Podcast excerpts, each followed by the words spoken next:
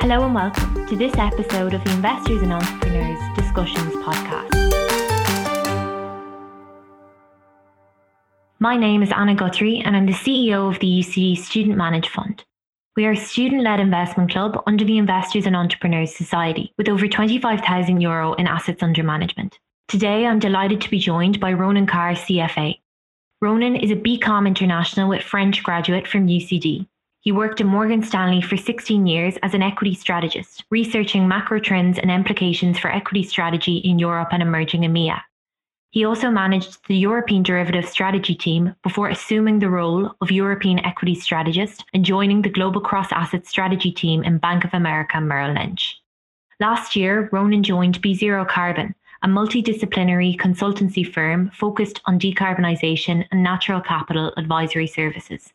Now Ronan holds the role of CFO and Director of Natural Capital.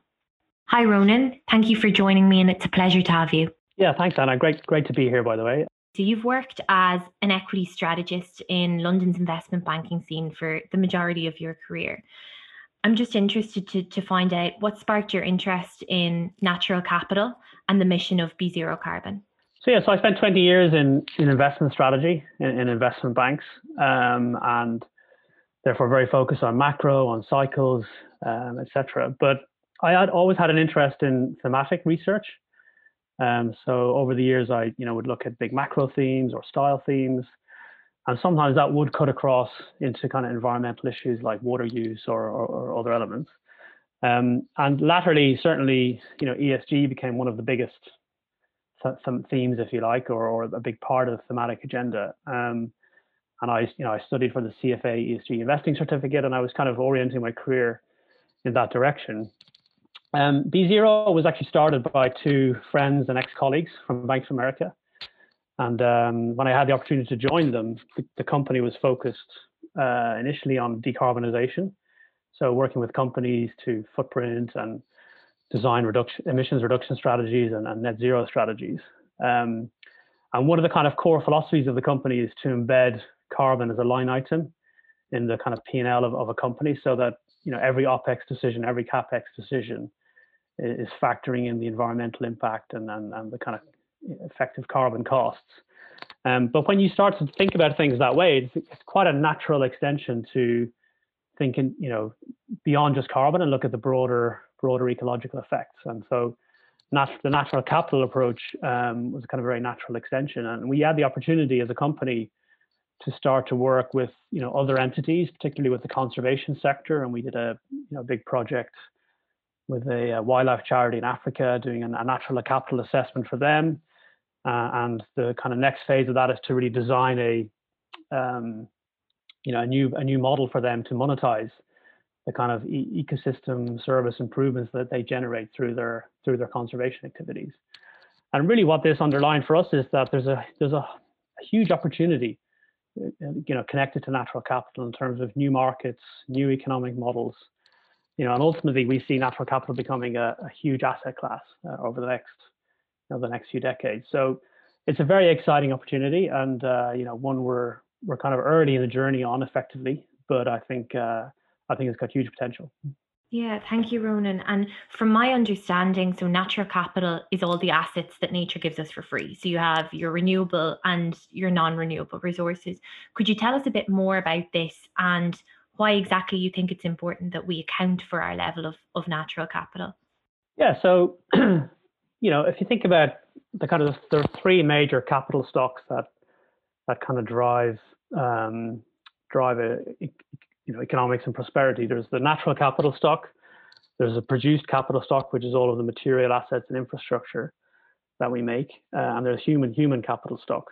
Um, and you know the, the problem for natural capital stock is that, as you say, a lot of the time, you know, natural capital effectively is the flows of services and benefits that nature provides us that you know help to drive um, you know wealth and prosperity and, and, and economies and societies but very often they're free of the point of view. So they they uh, you know have we have tended to overuse them and not use them sustainably, um, and that means they're undervalued, uh, and that has led to critical declines in, in, the natural capital stock. And obviously, climate change is one that we're, we're very aware of, but we also see huge declines in biodiversity and, and uh, on other natural capital metrics. Um, but this is not just an issue for, you know, in, in, in theory, it's, it's also a, a, big risk to, to the human race and, and to, to, to economies, right? It, it, 40% of the world's GDP is directly linked to natural capital. Um, and you know we see the risks that it creates from ext- extreme weather events, from um, you know extreme biodiversity events. This creates a risk for property values, for example, in coastal areas. Could, this would be one example.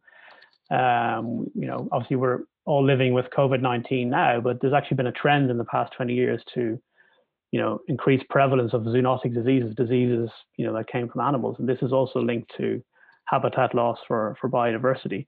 So, you know, and all of this puts pressure, you know, over time eventually on, on, on asset values. So there's, you know, there's a kind of an inherently um, logical reason to adopt natural capital techniques if you're if you're interested in finance and you're interested in economics, you know, not just for because we should anyway, but because it, it makes sense uh, because of the risks it represents to to to human beings and to our own prosperity.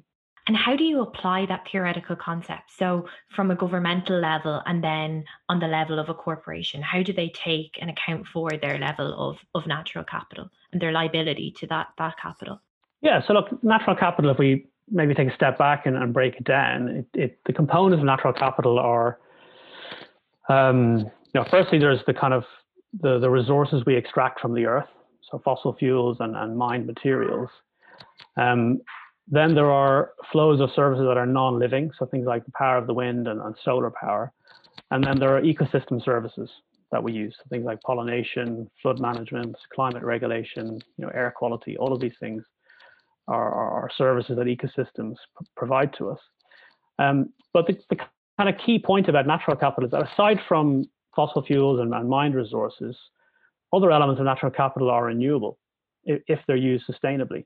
Um, and this is a big difference to human capital or produced capital, where you know we take it as a given that we should be reinvesting in our buildings and reinvesting in our um, you know productive capacity, uh, because if we don't, it, it, will tend to deteriorate and eventually you know eventually a building will fall down if you leave it long enough.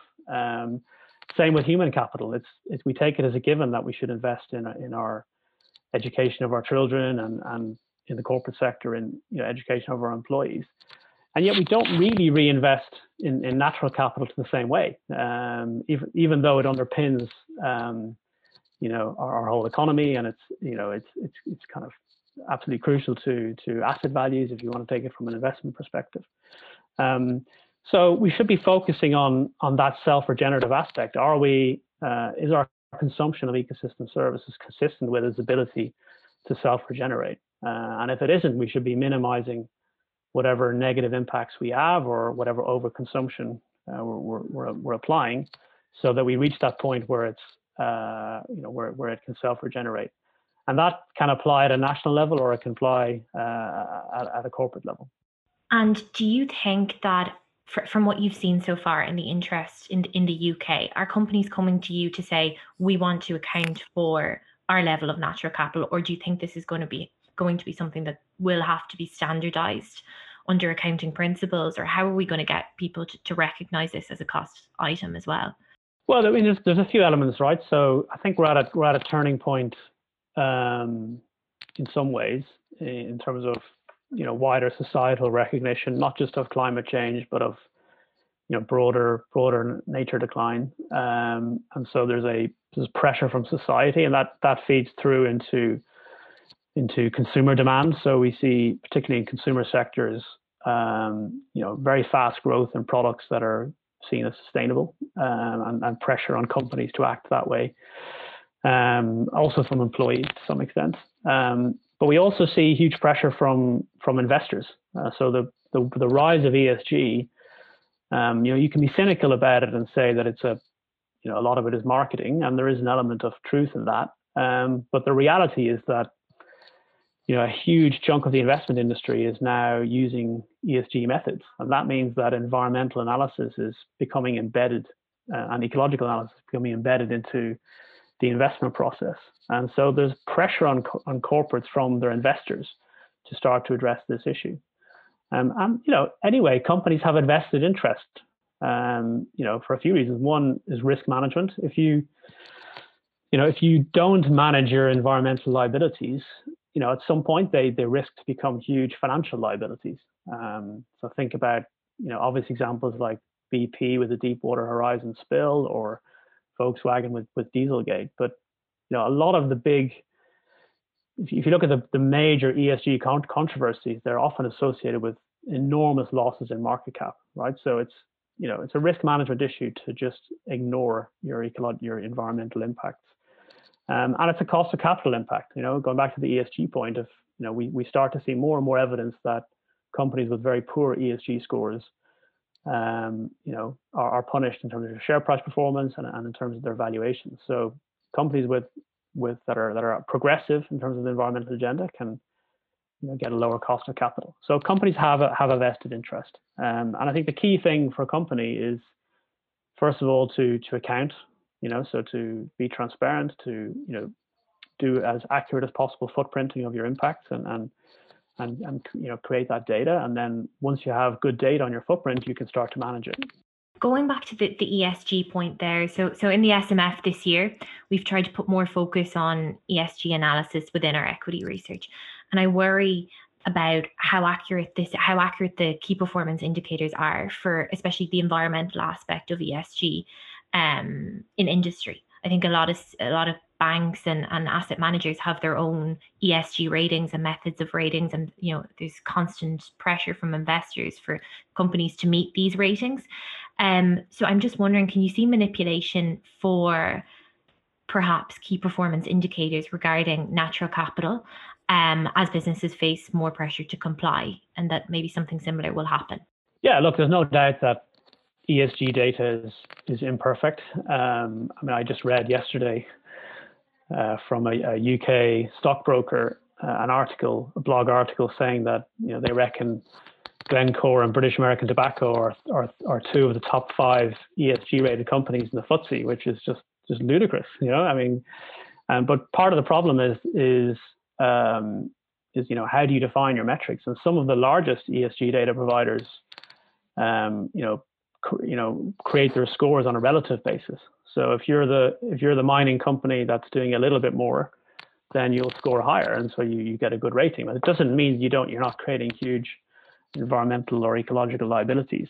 Um, and so there is more work to do on the ESG data side, and, and you know we shouldn't take uh, you know an ESG score um, uh, with as the gospel truth. Uh, far far from it. It's it's you know it's a data point, um, and frankly, the same thing applies with financial accounts. You know we don't you know we do kind of de facto take the financial accounts as being truthful, but you know, why is there a whole investment industry? Why is there a whole equity research industry? Is because you, you need to interrogate those accounts to find out where, you know, where where where are problems potentially being hidden or where are you know trends being masked and, and sometimes even frauds. Um, and the same will apply to to environmental data. Um, and look, there's a lot of there's a lot of work in this space. You know, it's a it's a fast growing sector, the ESG data sector, with lots of new entrants and lots of new approaches. Um, and you know, I think we'll we'll continue to see that happening, uh, and you know, I, I think the data will get better, but it, you know, again, it, it will need to continue to need to be interrogated. Um, there is a broader trend actually towards non-financial reporting becoming more more embedded, um, and you might have seen actually that the International Accounting Standards Board um, are, are even even have an initiative to to develop a an alternative set of standards focused on sustainability and, and, and you know including environmental issues.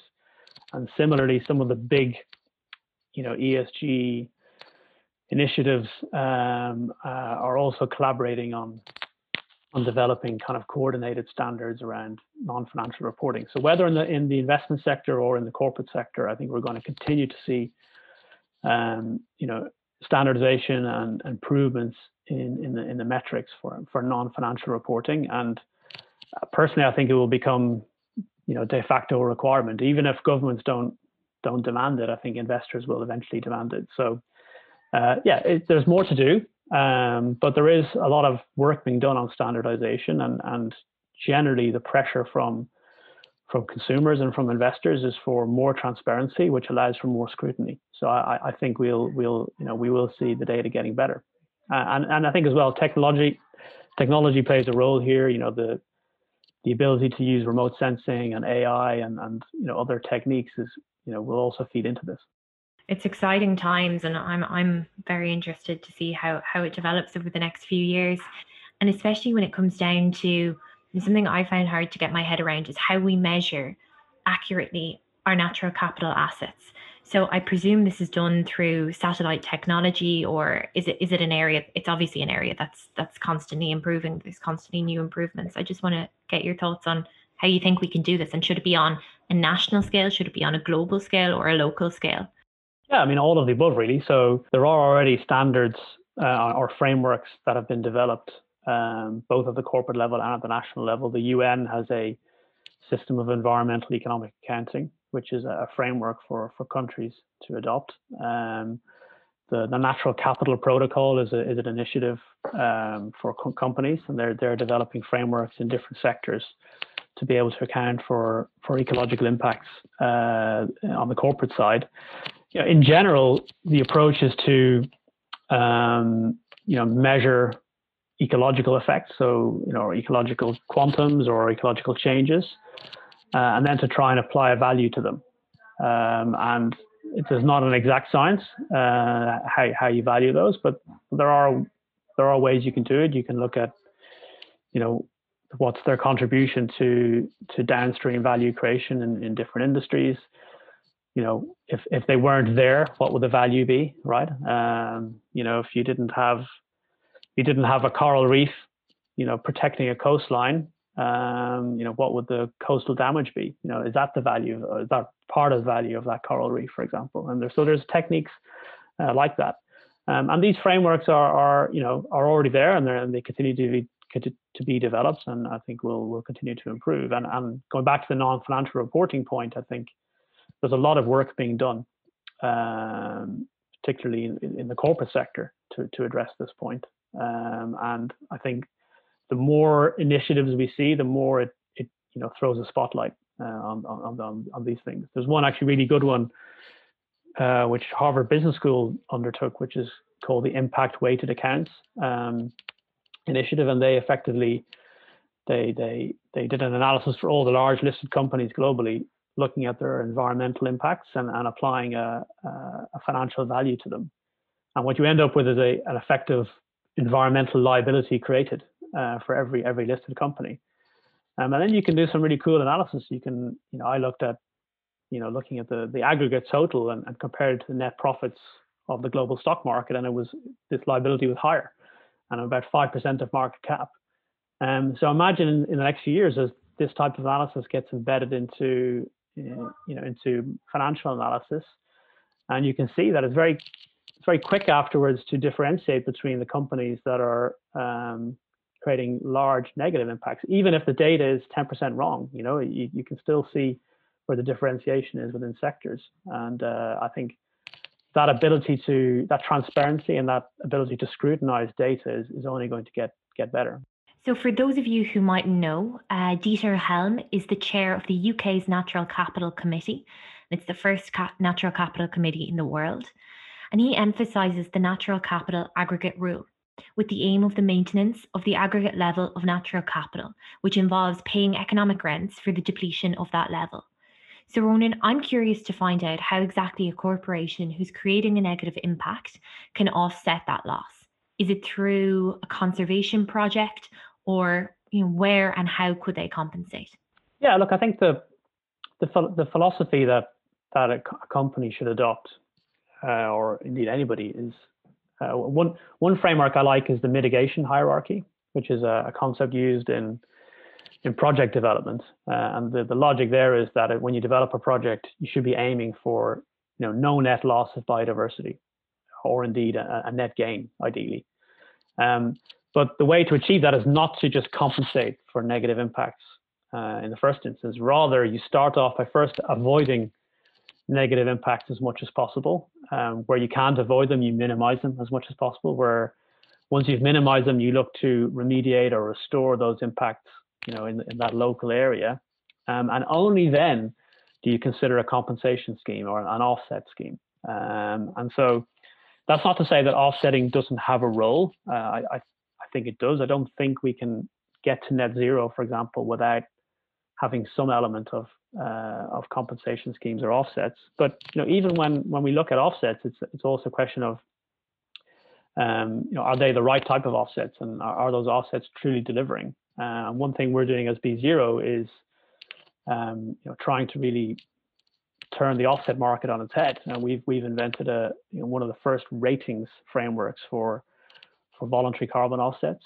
Um, so effectively, we want to provide like the, the, Moody's or S&P ratings for, for offsets. And this means that you can uh, interrogate different different projects um, ultimately to see how effective they are. Because the problem historically has been that lots of uh, offset projects really don't deliver on the kind of emissions removals or emissions avoidance that, that they say they do. Um, so look, I think you, you, adopt that mitigation hierarchy. Um, your your first port of call is is minimizing your emissions or minimizing your negative impacts, um, and uh, and only at, as a last resort, if you like, it's it's it's, it's using offsetting. Um, but it has a role to play, but it's not it's not the only or and certainly not the first port of call. And do you think that say the, the, the carbon emissions trading scheme and perhaps the offsetting can create this kind of acceleration of depletion of our non-renewable resources. So saying we recognize that oil and gas are non-renewable, they're going to be used up. We might as well use them up now and not necessarily make any impact. Um, what what it, what's your thought on that? Well, I think when it comes to fossil fuels, you're not just consuming uh, a non-renewable resource. You're actually, in addition to that, you're creating a liability by you know, contributing to greenhouse gas emissions. So uh, I, yeah, I, I don't think, you know, and in fact, if you and if you were to try and compensate for that, you you know you'd uh, at a kind of at a macro level, it's it's not even possible, right? If uh, you know if we maintain a business as usual level of emissions, um, but but try and offset everything, there's just not enough land to to make that possible, and it would have all kinds of perverse effects on uh, you know on food prices and and, and, and the like. Um, and this is the criticism of some of the oil companies that they have these net zero targets, but they they're actually planning to increase um, oil and gas production over the over the over the next ten years. And uh, and so I think it's not good enough just to be net zero. You need to be showing that you're you know go back to the mitigation hierarchy. You need to be showing that you're actually reducing uh, your your negative impacts before you're you're looking to offset. Um, so so yeah, so I think it's it's uh, uh, I don't think it will be a race to to you know consume the, the last resources because that's that's kind of runs completely contrary to, to the whole natural capital philosophy actually. And contrary to the idea of you know restoring natural capital stocks to a level where it's it's healthy and and and and, and is self-regenerative. And how can you see this being implemented in kind of developing countries? So what has fueled our development over the past century is you know the exploitation of oil and gas why should these developing countries develop in a, in a different way and take a different philosophy to their development? Well, I think for the for the emerging countries or for the for poorer countries, um, you know, they they they should have the right to develop absolutely, and and to they have a right to become more prosperous too. Um, but you know, it, it is in their own interest often to to look at things with a natural capital perspective and to you know uh, achieve that prosperity in a way that's that doesn't destroy the natural environment. Um, if you're looking at health outcomes, well-being outcomes, um, you know, it, it's in their interest to to to do the right thing in a way. Um, but you know, the developed world has a role to play here too. I mean, first of all, they have to develop countries need to get their own house in order. Um, uh, but secondly, you know, when when we see aid flows or when we see um, uh, you know, the developed world helping the emerging world, then I think we can link it to ecological outcomes. And we've seen some very successful initiatives uh, already in, in this type of direction. You know, one was in the Seychelles where there was a negotiation around debt forgiveness for that government. Um, and what ended up was what, what was effectively a debt for nature swap that, you know, debts, bilateral and multilateral debts at the government level were uh, were, were, written down or forgiven in return for meeting uh, ecological outcomes, particularly related to protecting the marine the marine ecosystems around the Seychelles, which are some of the most biodiverse in the world and, and also have huge positive impact in terms of their uh, contribution to carbon sequestration and, and other things. Um, and so those types of mechanisms, I think, are very clever uh, because they they can uh, they can help the emerging countries or poorer countries, um, but but while also achieving uh, ecological outcomes that are that are positive for those countries, but also for the world. It's exciting to, to watch that over the next few years, and hopefully it will will continue.